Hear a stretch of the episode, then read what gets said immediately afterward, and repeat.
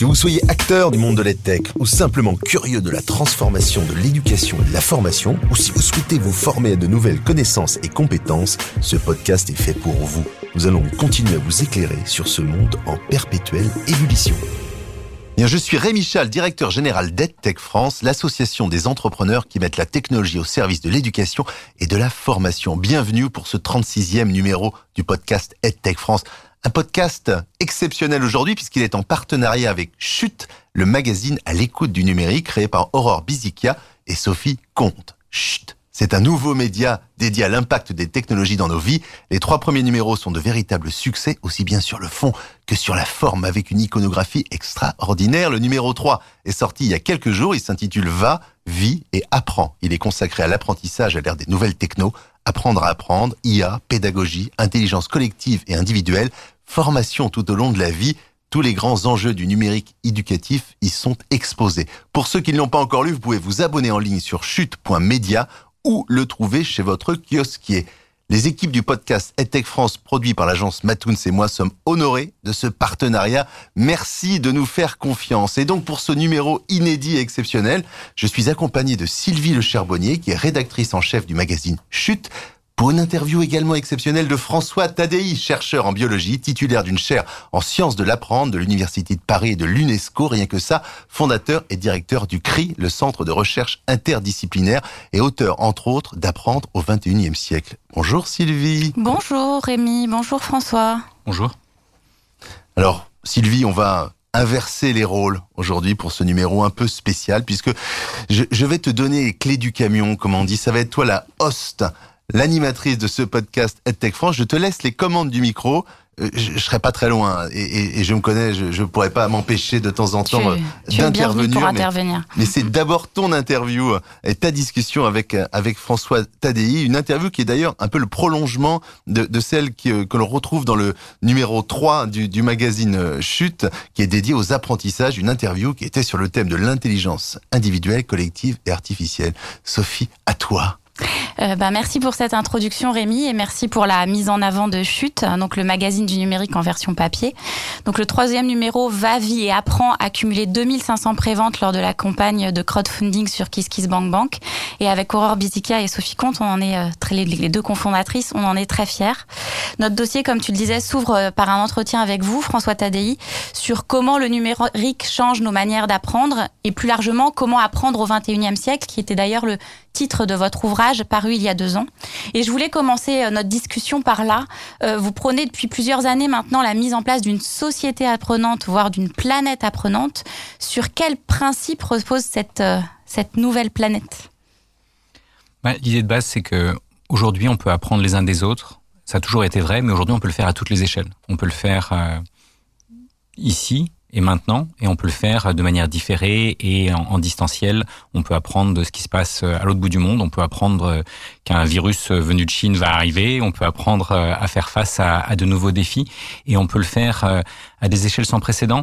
On a tout un tas d'outils numériques d'intelligence collective qu'on n'avait pas avant, et s'adapter à ces possibilités et mobiliser à la fois les intelligences artificielles, les intelligences des individus et des collectifs, c'est tout ça l'ambition de cette planète apprenante, où quand quelqu'un a appris et documenté ce qu'il a appris, eh bien ça peut permettre à d'autres d'apprendre plus facilement et à leur tour d'innover. L'idée, c'est que du coup, le numérique ne fait plus apprendre chacun dans son coin, mais peut-être ensemble, c'est ça que vous dites ?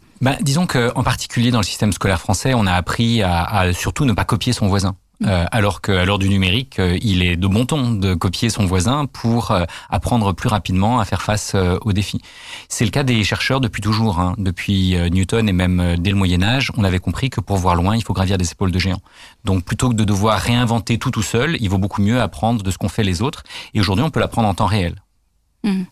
Et vous parlez d'ailleurs de maillotech des technologies, vous parlez de passer de la maillotique à la maillotech. Je trouvais ça intéressant comme concept. Comment on fait pour passer de la maillotique à la maillotech grâce aux nouvelles technologies ? Disons que Socrate avait une maman qui était sage-femme, et la déesse des sages-femmes, c'était Maya, c'est celle qui accompagne la naissance des petits. Et lui, il voulait faire naître les idées, et il voulait le faire naître par le questionnement. Et aujourd'hui, on peut essayer de faire naître les idées par d'autres technologies. Le questionnement, à mon avis, reste absolument central, mais il y a tout un tas de dispositifs que l'on peut co-créer qui peuvent nous aider à faire naître des idées qui, en fait, très souvent, sont des recombinaisons d'idées préexistantes.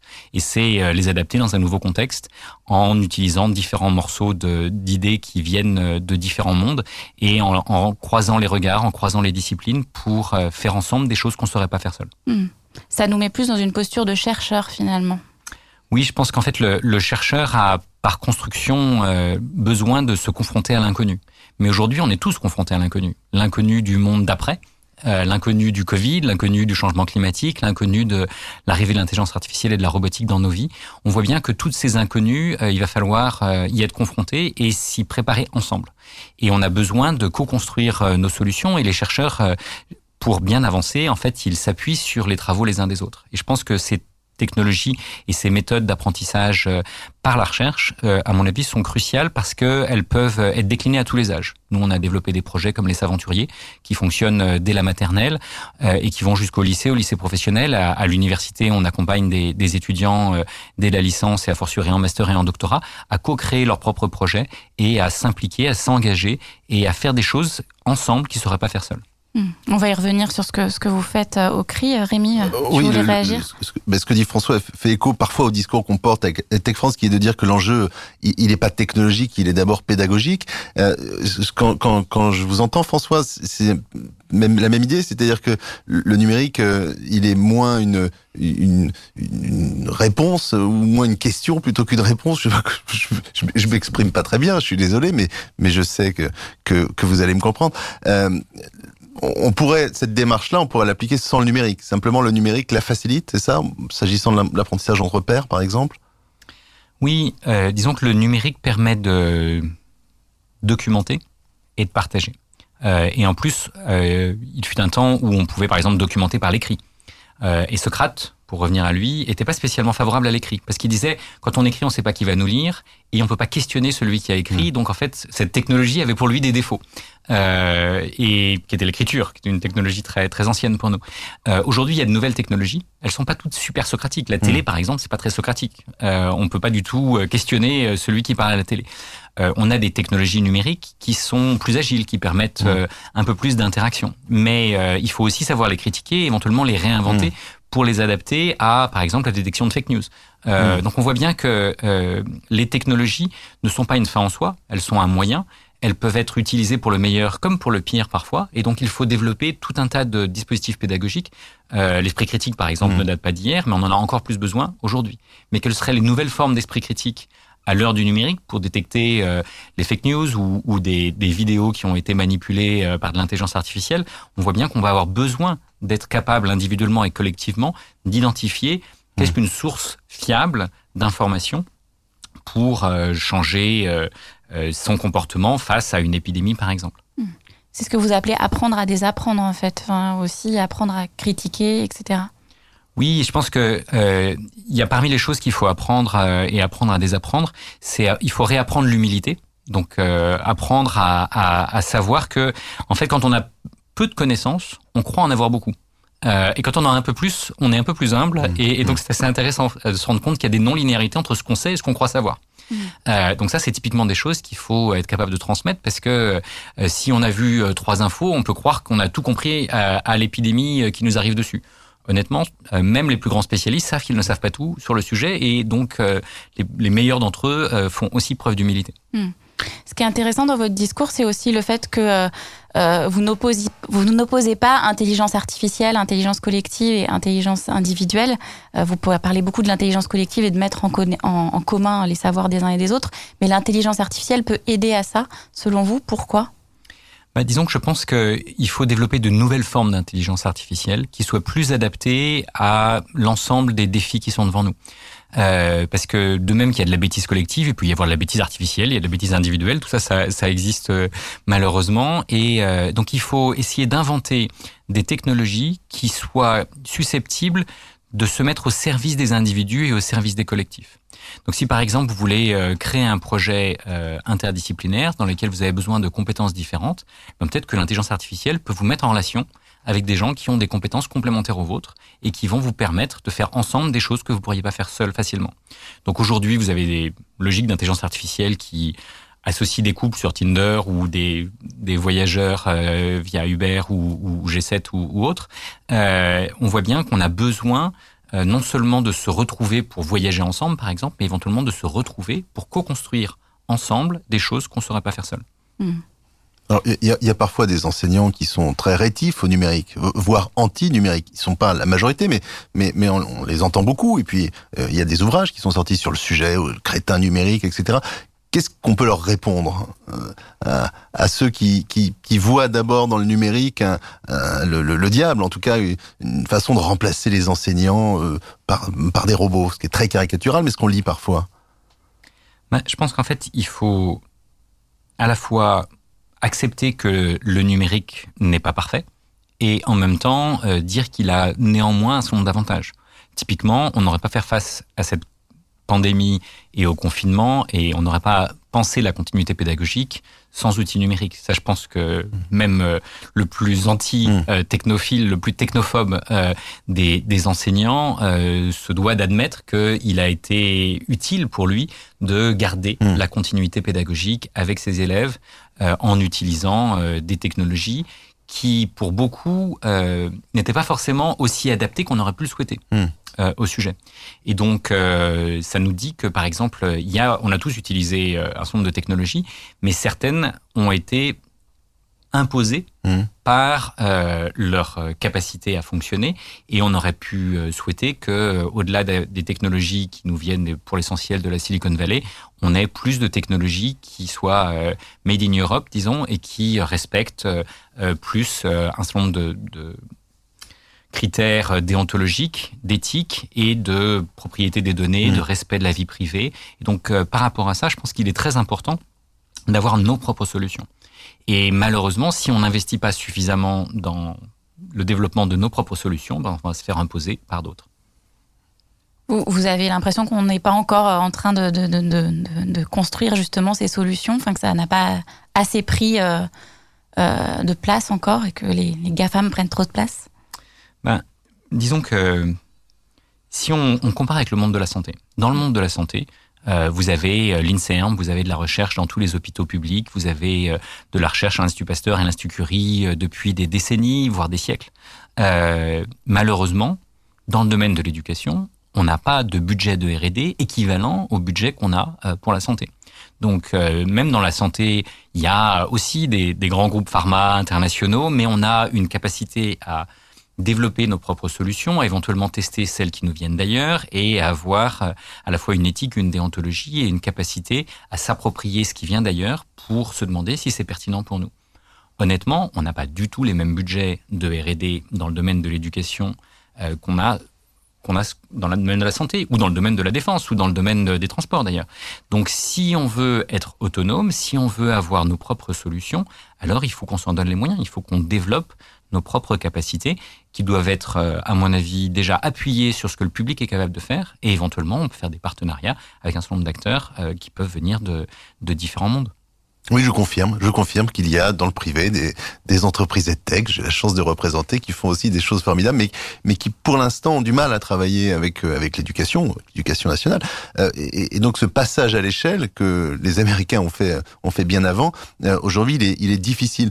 Comment est-ce qu'on pourrait faire en sorte qu'il y ait un vrai dialogue entre public et privé ? Bah, je pense qu'il faut en poser les bases et il faut éventuellement renforcer les capacités du public à évaluer ce qui vient du privé et éventuellement définir des cahiers des charges et des prospectives de moyen long terme sur lesquelles le privé va pouvoir s'appuyer pour avoir avec confiance la capacité à développer des choses, parce que si l'ensemble des réglementations évolue trop vite, c'est pas simple. S'il n'y a pas de budget, c'est pas simple non plus de faire un business plan et de se positionner. Et aujourd'hui, on le voit déjà dans plein de domaines, mais en moyenne, on a intérêt à avoir un marché mondial, beaucoup plus qu'un marché local. Et parfois, le marché local a tout un tas de contraintes qui font qu'il est très difficile de pouvoir compter dessus pour développer ce qu'on y fait. Quand on regarde la plupart des grands groupes français dans d'autres domaines que l'EdTech, ils se sont appuyés historiquement dans le domaine de l'eau, du transport, du nucléaire, de l'énergie. À chaque fois, ils se sont appuyés sur un marché local où il y avait de manière claire défini un certain nombre de règles du jeu, où ils ont pu faire leurs armes, prototyper des choses et ensuite ils ont pu les offrir à l'international. Dans le domaine de l'EdTech, on est très loin d'avoir créé un écosystème qui soit suffisamment favorable pour que des entreprises françaises puissent faire leurs armes ici et éventuellement se déployer à l'international. C'est vrai qu'il y a une vingtaine de licornes, ces fameuses entreprises qui sont valorisées à plus d'1 milliard de dollars dans l'EdTech. Elles sont toutes chinoises, américaines, indiennes. Il n'y a pas de licorne européenne aujourd'hui. Je ne suis pas certain qu'il y en aura une demain. Est-ce que c'est un risque, ça, que demain, nos enfants étudient, travaillent avec des solutions développées par des Chinois ou des Américains? Ou après tout, on peut se dire, bon, bah, pourquoi pas, c'est une solution comme une autre? Disons que du point de vue strictement technologique, ça peut être une solution comme une autre. Mais du point de vue de l'éthique, de la vie privée, du respect, de la vie privée de chacun en termes de données, où on va dire des choses très particulières. Moi, je pense que dans le domaine de la santé, par exemple, notre carnet de santé, ou les équivalents digitaux qui existent aujourd'hui, sont des choses très privées. Et on voit bien que, pour moi, c'est la même chose dans le domaine de l'apprendre. Il faudrait pouvoir avoir un carnet de l'apprenant digital, sécurisé, dans lequel on puisse avoir toute confiance dans les solutions qui sont développées, parce que, quelque part, c'est à la fois notre histoire et potentiellement notre avenir qui sont dedans, et on ne veut pas nécessairement que ça soit la propriété d'autres, et en particulier d'autres venant de l'international. Donc comment est-ce qu'on crée éventuellement même des tiers de confiance qui sont ceux qui vont, où on va pouvoir déposer l'ensemble de nos données. Typiquement, dans le domaine de la santé, encore une fois, on peut avoir des technologies qui viennent du monde entier, mais ceux qui sont responsables de nos données, ce sont des tiers de confiance publics qui gèrent ça. Après, il peut y avoir des tentations de vendre ces données à l'international. Moi, je ne le souhaite pas. Qui seraient ces tiers de confiance? C'est un service public de l'Internet? Ouais, je pense qu'il pourrait y avoir un service public de l'apprendre. Il pourrait y avoir une capacité européenne, idéalement, dans lequel, en fait, ce qu'on apprend à tous les âges et dans tous les environnements soit stocké d'une manière qui respecte notre vie privée et qui respecte notre capacité à choisir. Mais typiquement, tout ce qu'on apprend aujourd'hui via les GAFAM leur sert à nous vendre de la pub. Il ne nous sert pas à nous à mieux apprendre. Or, moi je trouve ça très bien qu'on apprenne dans 10, 100, 1000 endroits différents. Mais j'aimerais pouvoir avoir mes propres données sur ce que j'ai appris, et j'aimerais pouvoir m'en servir pour mieux comprendre ce que je sais, mieux comprendre ce que je ne sais pas, mieux comprendre ce que je pourrais apprendre, et mieux comprendre comment je vais pouvoir évoluer personnellement, professionnellement, socialement. C'est ce qu'on appelle l'adaptive learning aussi, qui permet, via l'intelligence artificielle, de comprendre ces données, de comprendre où on a réussi, où on a échoué, etc. Je pense que, oui, l'adaptive learning fait en partie ça. Mais la plupart des solutions de learning qui existent aujourd'hui vous enferment à l'intérieur du dispositif sur lequel vous êtes évalué. Donc typiquement, si on vous fait faire des QCM et on vous dit bah, « tiens, vous devriez apprendre telle équation parce que ça correspond à votre niveau en mathématiques aujourd'hui ». Mais on ne vous aide pas à apprendre à faire face au changement climatique. On ne vous apprend pas à faire face à tout un tas de changements personnels ou à de défis qui peuvent être les vôtres, qui peuvent être ceux de vos communautés, qui peuvent être ceux de la planète. Et on ne vous aide pas à apprendre sur l'ensemble du web. Or, aujourd'hui, on a des ressources qui sont distribuées à plein d'endroits. Et on a besoin d'être capable de naviguer dans cet espace. Typiquement, quand vous voulez naviguer dans l'espace physique, vous avez des services publics qui vous aident, comme l'Institut de Géographie Nationale, par exemple, qui vous aident à savoir où vous êtes et qui vous aident à savoir où sont les autres choses. Et puis, il y a tout un tas de services qui peuvent être produits par le service public ou produits par des services privés qui utilisent le fait qu'on a des cartographies très précises de l'espace physique et on a un GPS qui vous aide à savoir où vous êtes. Et vous pouvez savoir où vous êtes, où vous voulez aller et quels sont les plus courts chemins pour y aller. Si vous aviez l'équivalent dans l'espace des connaissances, si vous pouviez savoir où est-ce que vous êtes positionné dans l'espace des connaissances, où est-ce qu'il y a de nouvelles connaissances et comment vous pouvez aller de ce que vous savez à ce que vous aimeriez savoir par le plus court moyen, avec éventuellement différentes variantes. Dans l'espace physique, vous avez le choix entre la trottinette, le vélo, la voiture ou le métro. Et dans l'espace des connaissances, vous pourriez avoir le choix entre rencontrer quelqu'un, aller suivre un cours, écouter un podcast ou prendre un MOOC ou d'autres dispositifs qui peuvent exister ou qui vont se développer progressivement. C'est vraiment ouvrir les fenêtres, les portes virtuelles. Exactement. Votre livre date d'il y a 2 ans, je crois, Apprendre au XXIe siècle.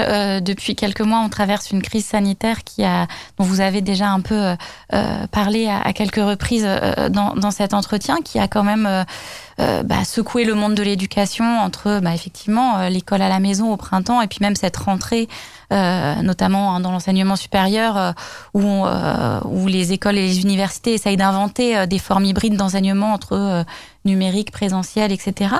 Quelles leçons vous tirez de cette période et par rapport à toutes vos recherches sur l'apprendre, et est-ce qu'on est dans un momentum là quelque part qui va accélérer ce que vous appelez de vos voeux et cette société apprenante que vous appelez de vos voeux? Oui, j'étais récemment avec la directrice générale de l'enseignement supérieur et de l'insertion professionnelle, et elle faisait remarquer que aujourd'hui, il y avait une phrase qui était dite systématiquement par les enseignants-chercheurs qu'ils prononçaient très peu jusque-là, c'est « Et toi, comment tu fais ?» Alors ça paraît anodin, surtout quand on pense société apprenante, mais en fait, la plupart des enseignants-chercheurs, et même la plupart des enseignants, se demandaient trop rarement « Et toi, comment tu fais pour transmettre telle ou telle connaissance ?» Mais tout d'un coup, à l'heure de cette pandémie, les différents enseignants-chercheurs n'ont pas eu d'autre solution que de s'interroger sur comment faisaient leurs collègues pour partager des astuces, des solutions, des méthodes, des outils. Et ce qui est intéressant, c'est que cette capacité à apprendre les uns des autres, elle s'est généralisée, et pas simplement entre pairs au sens enseignant-chercheur, mais aussi entre enseignants, mais aussi entre étudiants et enseignants, aussi entre parents, entre parents et enfants, entre enfants, enseignants, parents, etc. Donc il y a eu des collectifs qui se sont auto-organisés pour faire face à ce défi sans précédent. Donc de même que le monde de la santé a repensé l'hôpital dans l'urgence, eh bien le monde de l'éducation à tous les âges de la vie a été obligé de se réinventer et à faire preuve de beaucoup plus de créativité. Ils ont découvert que seuls on ne peut pas faire grand-chose, et que si on peut apprendre les uns des autres, on va être beaucoup plus créatif, beaucoup plus à même de relever ces défis communs. Est-ce qu'il y a des choses qui vous ont surpris dans ce qui s'est passé ces derniers mois? Ce qui m'a peut-être le plus surpris, c'est que les leçons à tirer de cette crise se généralisent toujours plus. Il y a une prise de conscience que le monde d'hier a vécu, et que demain sera différent de ce qu'était hier. Moi, j'en étais déjà convaincu depuis un certain temps, mais je pense que la prise de conscience collective du fait qu'on ne reviendra pas en arrière et qu'on va avoir besoin de développer tout un tas de méthodes, ne serait-ce que pour faire face aux problèmes accumulés. Et ils sont très nombreux. D'accord ? Donc, ce qu'on a découvert, par exemple, c'est que les inégalités se sont encore creusées.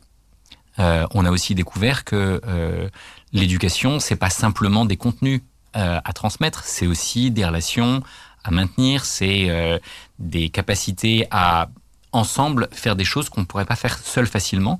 Et la détresse psychologique, par exemple, de toujours plus de jeunes, et même d'un certain nombre d'adultes, est devenue évidente. Parce que, typiquement, le tout numérique ne fonctionne pas non plus.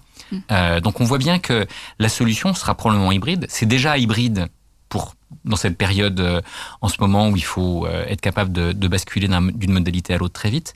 Mais je pense que demain, on comprendra toujours mieux qu'il y a des choses qui s'apprennent mieux en face à face et d'autres qui s'apprennent mieux par le numérique. Et on saura mieux répondre à qu'est-ce qui s'apprend le mieux, dans quel environnement et dans quel but. Est-ce qu'il y a des exemples étrangers, justement, qui vous ont marqué, ou même en France, d'initiatives? Vous parliez de collectifs qui s'étaient organisés. Moi, j'avais, dès le mois de janvier, discuté avec mes amis et collègues qui sont en Chine. Et donc, j'avais été impressionné par à la fois l'ampleur du défi qu'ils ont relevé, mais à leur capacité à mobiliser tout un écosystème, et qui est beaucoup plus dense que le nôtre. Et donc, ils ont eu beaucoup moins de problèmes que nous, même s'ils l'ont fait avec des méthodes qui ne sont pas forcément les nôtres, et on peut vouloir en appliquer d'autres. Mais néanmoins, ils avaient mobilisé tout leur écosystème, et il y a eu des difficultés, mais ils ont appris en temps réel à les surmonter, et je pense qu'ils ont, en moyenne, mieux réussi que nous à le faire, et qu'ils sont en train, en plus, de tirer très vite les leçons des crises précédentes pour se préparer au monde qui vient, de manière systématique. Donc ça, c'est vraiment très net. Il y a des exemples aussi dans des environnements beaucoup moins équipés technologiquement, y compris en Haïti. en Haïti, il y a tout un tas d'acteurs qui se sont mobilisés pour aider leurs élèves à continuer à apprendre, y compris en se rendant compte que, eh bien, comme les bandes passantes sont très faibles, il faut éventuellement partager les fichiers la nuit, ou ils se sont adaptés à leur environnement.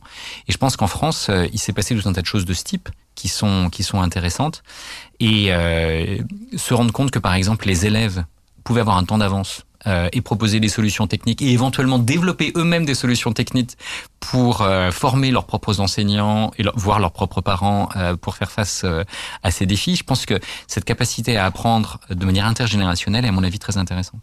Ce que je trouve intéressant dans ce que vous dites, c'est que tout le monde devient prof, en fait, quelque part, qu'il y a une espèce de partage du savoir qui est beaucoup plus large qu'auparavant. On apprend tous les uns des autres, et il y en a qui sont en capacité de transmettre certaines solutions, et d'autres qui sont en capacité de les acquérir. Et effectivement, on est beaucoup plus dans une situation beaucoup plus horizontale que la modalité traditionnelle, où clairement toutes les solutions ne sont pas venues de manière descendante de la rue de Grenelle. Oui. Tout le monde devient prof et tout le monde devient élève, hein, d'une certaine manière.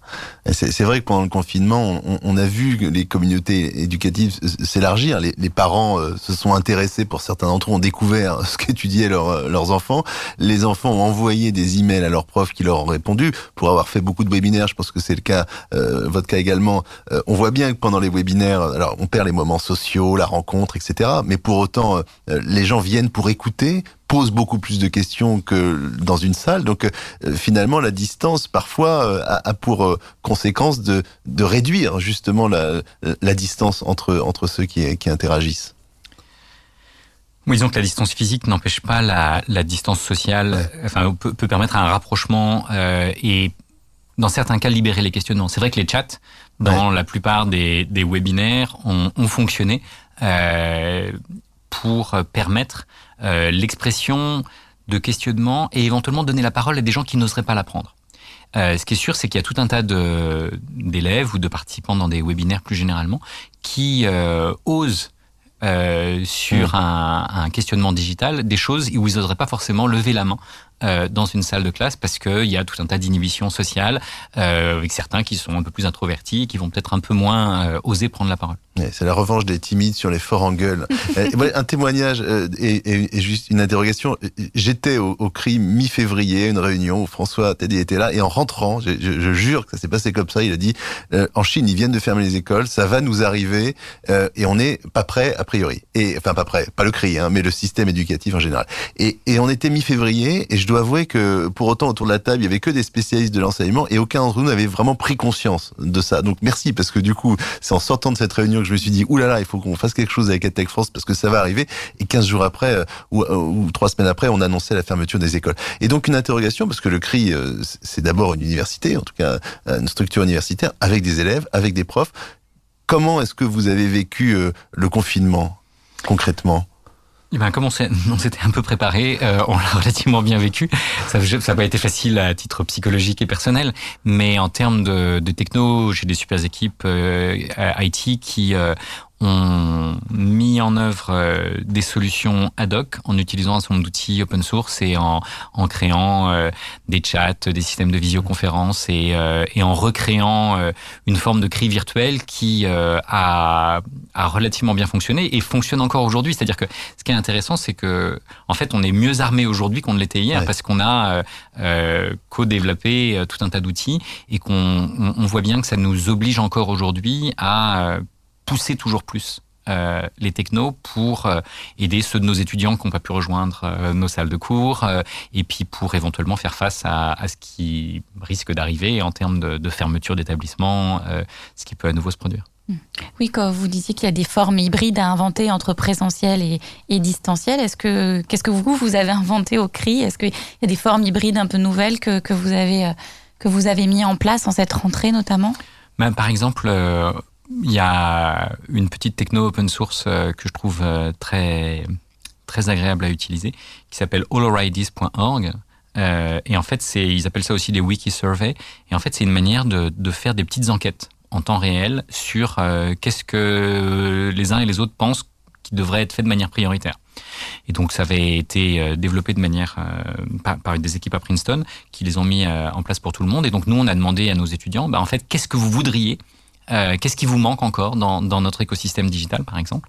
Et on a pu, en quelques heures, avoir 800 votes qui nous ont aidés à hiérarchiser les différents outils qu'on peut développer.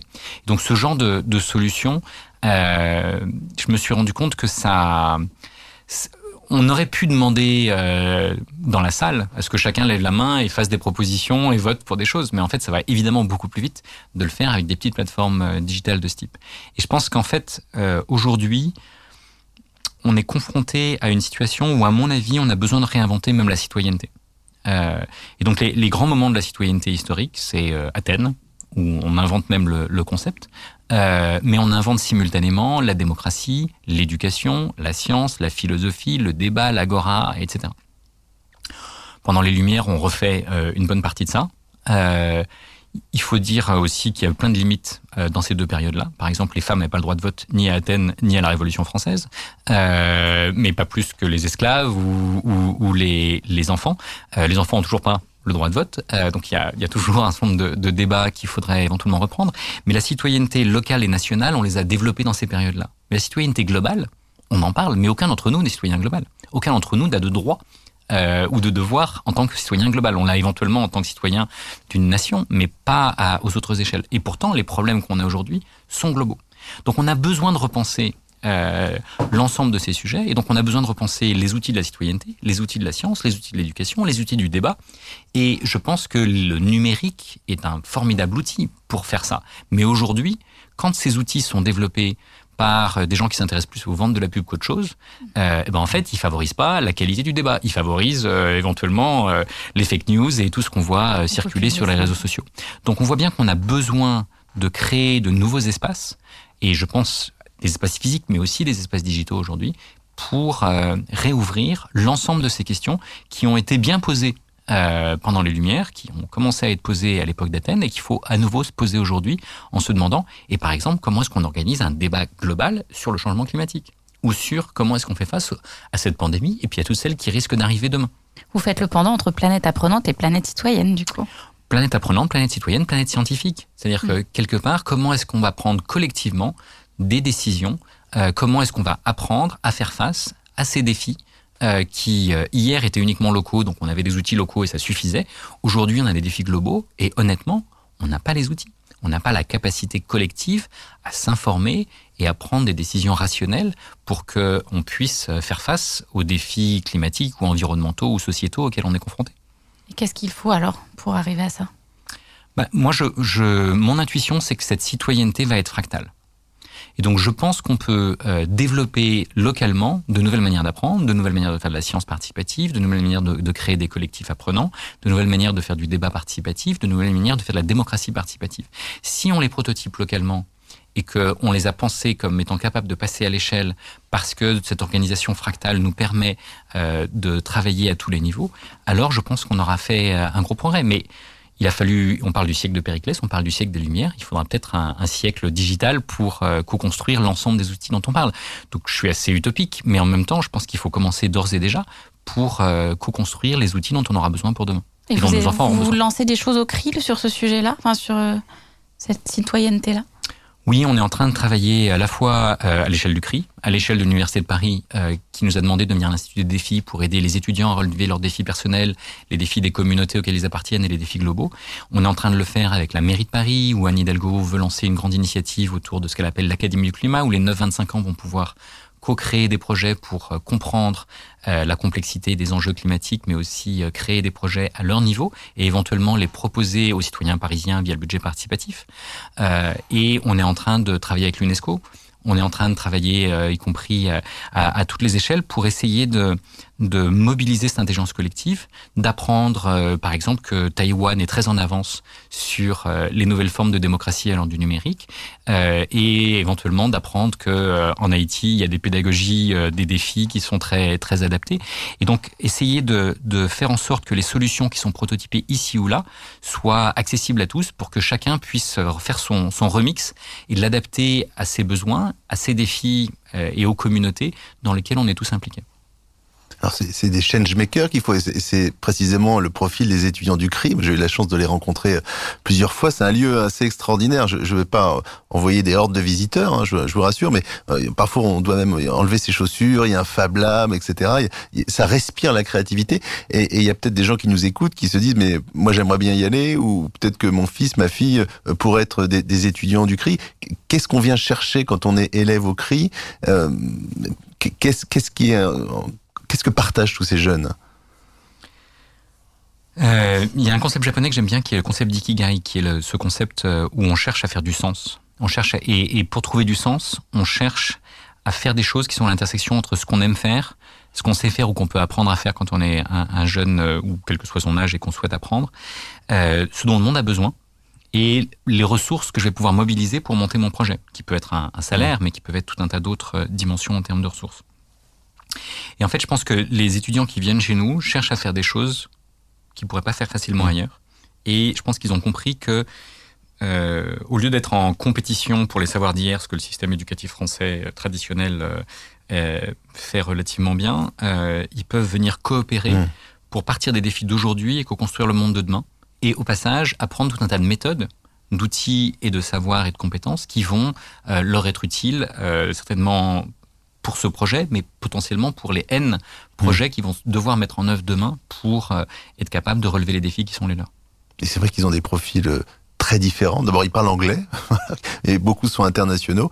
Et l'un vient de médecine, l'autre de biologie, le troisième de sciences de l'éducation, le quatrième d'informatique, etc. Et ils viennent tous avec un rêve, en tout cas un rêve qui se concrétise au CRI, qui est de participer à cette transformation. Et alors, tous ces étudiants internationaux, je reviens à des questions très pragmatiques, mais aujourd'hui, ils sont là, où le Covid rend difficile cette mission qui est celle du CRI, qui est une mission globale? Disons qu'on a une partie de nos étudiants qui sont là, mais il y en a qui sont encore au Népal, aux États-Unis ou au Japon, et donc on a été obligé de mettre en place des dispositifs pour permettre à tout le monde, quel que soit son fuseau horaire en plus, de continuer à travailler ensemble. Donc il y en a qui se lèvent un peu tôt, d'autres qui se couchent un peu tard pour arriver à faire ça. Mais c'est vrai que c'est un vrai défi, et vous parliez de rêve, en fait. Moi, je suis très inspiré par la chanson de John Lennon, où dans Imagine, il dit « I may be a dreamer, but I'm not the only one ». Et en fait, ce qu'on essaie de faire, c'est un espèce de GPS des rêves. Enfin, ça, c'est un de mes rêves personnels. Et donc, l'idée, c'est que si je peux décrire mes rêves suffisamment pour que les positionner dans un GPS de rêve, à ce moment-là, je vais pouvoir trouver des gens qui partagent les mêmes rêves, et éventuellement, les rencontrant, on va peut-être pouvoir co-construire nos rêves pour qu'ils deviennent des réalités. Et cette capacité à créer des collectifs qui vont ensemble pouvoir faire des choses qu'on ne saurait pas faire seul. Le CRI, l'un des acronymes que j'aime le plus, c'est Carrefour de rencontres intéressantes. Et cette capacité à faire des rencontres intéressantes, on cherche à la catalyser, on cherche à la rendre accessible à nos étudiants. Mais idéalement, si on est capable de construire un GPS des rêves, en fait, on va pouvoir le faire fonctionner ailleurs. Et donc, ça veut dire que d'autres collectifs vont pouvoir être beaucoup plus agiles, beaucoup plus capables de faire émerger une masse critique de rêveurs qui vont pouvoir co-construire leurs rêves. Mais comment vous faites ça ? Je pourrais rester terre à terre, je suis désolée. En fait, on a toute une équipe qui a créé, à partir de Wikipédia, et donc ça marche en différentes langues, on a une intelligence artificielle qui a lu tout Wikipédia. Et à partir de là, elle peut transformer toutes les pages de Wikipédia en des vecteurs, et vous avez des vecteurs, vous pouvez calculer des distances. Et donc, vous pouvez calculer des distances entre deux pages de Wikipédia. Mais progressivement, une fois que cette intelligence artificielle a fait ça, vous pouvez lui donner n'importe quel texte un peu fourni, et elle va le transformer à nouveau en un vecteur. Et donc, vous pouvez lui donner un projet ou un rêve, et elle va pouvoir le positionner dans cet espace des connaissances représentées par Wikipédia. Avec l'idée que si une connaissance n'est pas dans Wikipédia, c'est qu'elle n'est pas si commune. Alors, en plus, vous pouvez la créer vous-même, parce que vous pouvez toujours rajouter si vous pensez qu'il manque quelque chose à Wikipédia. Et donc, l'idée, c'est qu'on peut positionner l'ensemble des connaissances et l'ensemble des projets qui peuvent se décrire par des mots qui existent, eux, dans Wikipédia. Et à partir de là, on peut calculer des vecteurs. Une fois que vous avez des vecteurs, vous calculez des distances. Quand vous calculez des distances, vous pouvez faire des rapprochements, et vous pouvez dire, tiens, en fait, ton projet, il est peut-être très original à une échelle ultra-locale, mais en fait, il y a d'autres acteurs qui, à l'autre bout de la planète, ou il y a quelques semaines ou quelques mois, ont avancé dans la même direction. Peut-être que tu devrais te mettre en relation avec eux pour essayer d'apprendre et ne pas réinventer la roue, mais éventuellement utiliser la roue qui existe ailleurs pour organiser tout un tas de nouveaux dispositifs. Ce GPS existe déjà ? On a le premier prototype. D'accord. Franchement, moi, je préfère le GPS des rêves au Netflix de l'éducation, parce que tout le monde veut créer le Netflix de l'éducation. Le GPS des rêves, je trouve ça pas mal. Ça François Taddei, votre page Wikipédia, c'est vous qui la mettez à jour ? Non, il y a des gens qui font ça. C'est le propre de Wikipédia, c'est l'intelligence collective est plus efficace que je ne le saurais. Vous organisez aussi le Festival de l'Apprendre le 24 janvier prochain. Qu'est-ce que c'est et est-ce que vous mettrez en commun justement ces différentes initiatives ? Alors oui, en fait, le 24 janvier, c'est la Journée nationale de l'éducation. Donc malheureusement, peu de gens le savent et donc peu de gens l'ont fêté, mais il faut dire que ça a seulement 2 ans.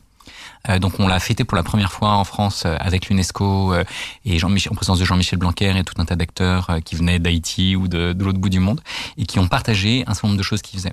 Mais on avait aussi invité, via les réseaux sociaux, un certain nombre de gens à célébrer cette fête de l'apprendre là où ils étaient. Et donc il y a des gens qui ont fait tout un tas de choses à Lyon ou dans tout un tas de communes françaises et même à l'international. Et là, ce qu'on voudrait, c'est idéalement que ça se produise sur 24 heures à travers tous les fuseaux horaires. Donc, il peut y avoir l'ensemble des lycées français, par exemple, de l'étranger, qui peuvent célébrer ce qu'ils ont fait, mais il peut y avoir tout un tas de gens qui le font dans différentes langues et dans différents pays. Et donc, ce qu'on invite les gens à faire, c'est à partager comment est-ce qu'ils aimeraient célébrer les choses. Et donc, on met en place des kits et puis on partage les kits qui sont proposés par différentes personnes sur le site Learning Planet. Et puis, on invite ces différents acteurs à nous dire ce qu'ils veulent célébrer, comment ils veulent le célébrer, pourquoi et comment. Et l'idée, c'est que, en fait, chacun peut célébrer, par exemple, comment il a appris à faire face au Covid. On peut célébrer ce qu'on a appris à titre individuel, ce qu'on a appris en famille, ce qu'on a appris dans l'organisation à laquelle on appartient, qu'elle soit publique ou privée, ce qu'on a appris en tant qu'enseignant, qu'est-ce qu'on a appris dans une école ou dans une université. Et donc ça, on invite tous ceux qui le souhaitent à le faire là où ils sont. L'idée, c'est un peu comme dans la fête de la musique. Chacun peut célébrer son amour de la musique le 21 juin. Et ben, on voudrait que le 24 janvier, chacun puisse célébrer comment il a appris. Et puis, dans le cas plus spécifique de Paris, on voudrait en particulier faire une fête de rêve et donc célébrer les rêves et éventuellement les partager, les documenter et inviter tous les lieux qui le veulent à devenir des lieux de rêve et à réinventer les lieux qui sont les leurs pour essayer de se projeter. Parce que je pense que si on peut célébrer ce qu'on a appris pendant la période Covid, il y a quand même une forme d'angoisse associée à ce qu'on vient de vivre tous. Évidemment. Et à un moment donné, il va falloir essayer de sortir par le haut de cette situation. Et donc, c'est pour ça que je pense que le rêve est utile pour recréer de l'imaginaire. Et une des manières dont on fait ça vis-à-vis des plus jeunes, c'est qu'on a monté un partenariat non seulement avec l'UNESCO pour la fête de l'apprendre, mais aussi avec la fondation Antoine de Saint-Exupéry. Et Audrey Azoulay, la directrice générale de l'UNESCO, a lancé une invitation à tous les enfants du monde pour leur dire « Et si le petit prince était venu vous voir pendant le confinement, vous auriez parlé de quoi ?» Et donc, on va idéalement avoir des milliers de récits. On l'a fait dans les 6 langues de l'ONU, dont le français, l'anglais, etc. Et on va faire une compétition d'écriture et on va publier aux presses de l'UNESCO les 60 plus beaux récits, 6 x 10 dans les 6 grandes langues de l'ONU. Vous me tendez une perche pour ma dernière question qui était justement je trouvais que entre croire en ses rêves, se questionner tout le temps, apprendre par le jeu, etc. Finalement, apprendre au XXIe siècle, c'est garder une âme d'enfant, selon vous? Oui, je pense qu'en fait, mais Nietzsche le disait, il disait que dans l'évolution humaine, on passe par différentes étapes. Je crois qu'il y avait le dromadaire, où on se charge de beaucoup de choses, le lion, où on a le courage d'affronter un certain nombre de défis, et puis il fallait redevenir enfant. Et donc je pense que le mieux, c'est de ne pas avoir perdu cette âme d'enfant, idéalement, mais je pense qu'effectivement, l'enfant est naturellement curieux, explorateur, artiste, scientifique, chercheur, et les sciences cognitives ont démontré que Nietzsche et tous ceux qui pensaient cette âme d'enfant avaient raison sur les capacités des plus jeunes à... Alison Gopnik l'a très bien montré. Elle dit que chez les humains et toutes les espèces qui ont un cerveau très développé et un temps de maturation relativement lent comme la nôtre, et il y en a plusieurs autres, en fait dans toutes ces espèces, c'est les jeunes qui sont la R&D de l'espèce. C'est les jeunes qui sont le plus à même de penser autrement et donc d'explorer. Et que quand on est un peu plus âgé, on exploite les solutions qu'on a développé plus jeune ou que d'autres que soi ont pu développer. Et donc je pense que on est dans un monde où la logique de l'exploitation des ressources, de l'exploitation de soi par soi, de soi par les autres, des autres par soi et des humains qui exploitent la nature, cette exploitation systématique, elle nous amène collectivement dans le mur. Et donc je pense qu'on a besoin de toujours plus d'exploration, et probablement l'exploration commence par l'exploration de nos imaginaires. Et il pourrait y avoir des millions de manières de repenser le monde d'après, mais aujourd'hui, on est trop peu souvent invité à oser penser autrement. Et je pense qu'on peut le faire d'autant plus facilement qu'on le fera en donnant la parole aux plus jeunes, parce qu'eux-mêmes ont plein de rêves. Et si on retrouve notre âme d'enfant, eh bien nous-mêmes, on va pouvoir à nouveau penser des rêves et éventuellement les mettre en œuvre. Rémi, vous avez gardé votre âme d'enfant, vous ? Ah ben je crois, c'est même dramatique. Hein. De temps en temps, j'aimerais bien avoir un peu une âme d'adulte. François, une dernière question, évidemment. Si pendant le confinement, vous aviez vu Le Petit Prince, de quoi auriez-vous parlé ? En fait, j'aurais probablement... l'avantage du Petit Prince, c'est qu'il a beaucoup voyagé. Il a vu beaucoup d'autres planètes. Et donc, je lui aurais demandé, en fait, y a-t-il d'autres formes de vie sur d'autres planètes qui, confrontées aux mêmes défis que les nôtres, ont été capables d'inventer des solutions dont on pourrait s'inspirer. Et donc, une des choses que j'aimerais que Le Petit Prince me raconte, c'est en fait comment ça se passe sur d'autres planètes. Mmh. La sienne, qui a probablement évolué depuis son premier récit, et puis il en a visité quelques autres, mais je suis sûr qu'il en a visité beaucoup d'autres, et je pense qu'en fait, on pourrait essayer de savoir ce qui se passe. Hein, une des choses qui est intéressante, c'est que la seule chose qui voyage plus vite que la vitesse de la lumière, en fait, c'est l'imagination. Mmh. Et comme il y a plus de planètes extrasolaires dans l'univers et certainement dans notre galaxie, même dans notre galaxie, que d'humains sur Terre, en fait, on a tous le droit d'explorer une autre planète et d'explorer comment est-ce que ça se passe sur cette planète, comment est-ce que les collectifs apprennent les uns des autres à relever les défis personnels, locaux et globaux. Et si on pouvait apprendre de ce qui se passe sur d'autres planètes, eh bien peut-être qu'on pourrait mettre en œuvre une partie de ces solutions. Donc c'est ça que j'aimerais pouvoir discuter avec Le Petit Prince, c'est qu'est-ce qu'il a vu comme solution pertinente pour nous sur d'autres planètes. Merci. Je pense que c'est une bonne conclusion. Bah, oui, alors c'était le 36e numéro, mais François, je vous préviens tout de suite, il y en aura un 37e, un 38e, un 39e, un 40e avec vous encore, parce qu'il y a énormément de choses à dire. Et là, vous avez ouvert plein de fenêtres. Là. Mmh. C'était passionnant. C'était bien, Sylvie, le micro d'EdTech France ? Parfait. Hein, bon, c'était pas mal, on est bien. Bah, oui, c'était un plaisir. Puis là, pour le coup, j'étais un peu un observateur. J'avoue que c'est confortable. Donc, merci encore une fois pour cette interview passionnante. Sylvie, je rappelle que tu es rédactrice en chef du magazine Chut. Le numéro 3, Va, Vie et Apprends, avec une interview de François Taddei à l'intérieur, est disponible sur chut.media, ainsi qu'en librairie. 24 janvier, hein, une date, à noter, la fête de l'apprendre et l'anniversaire de Sylvie Le Cherbonnier. Voilà, c'était une info, c'est le scoop de la journée.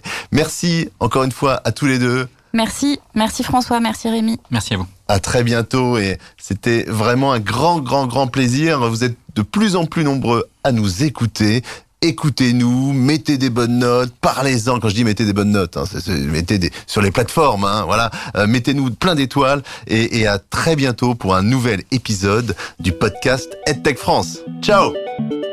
Que vous soyez acteur du monde de l'EdTech ou simplement curieux de la transformation de l'éducation et de la formation, ou si vous souhaitez vous former à de nouvelles connaissances et compétences, ce podcast est fait pour vous. Nous allons continuer à vous éclairer sur ce monde en perpétuelle ébullition. Si vous voulez nous suivre et nous soutenir, n'hésitez pas à vous abonner à ce podcast sur l'ensemble des plateformes d'écoute. N'hésitez pas à le noter et à en parler autour de vous. Vous pouvez nous retrouver sur nos réseaux sociaux ou sur notre site internet. Merci à Maxime Maton de l'agence Mattoons pour la production de ce podcast.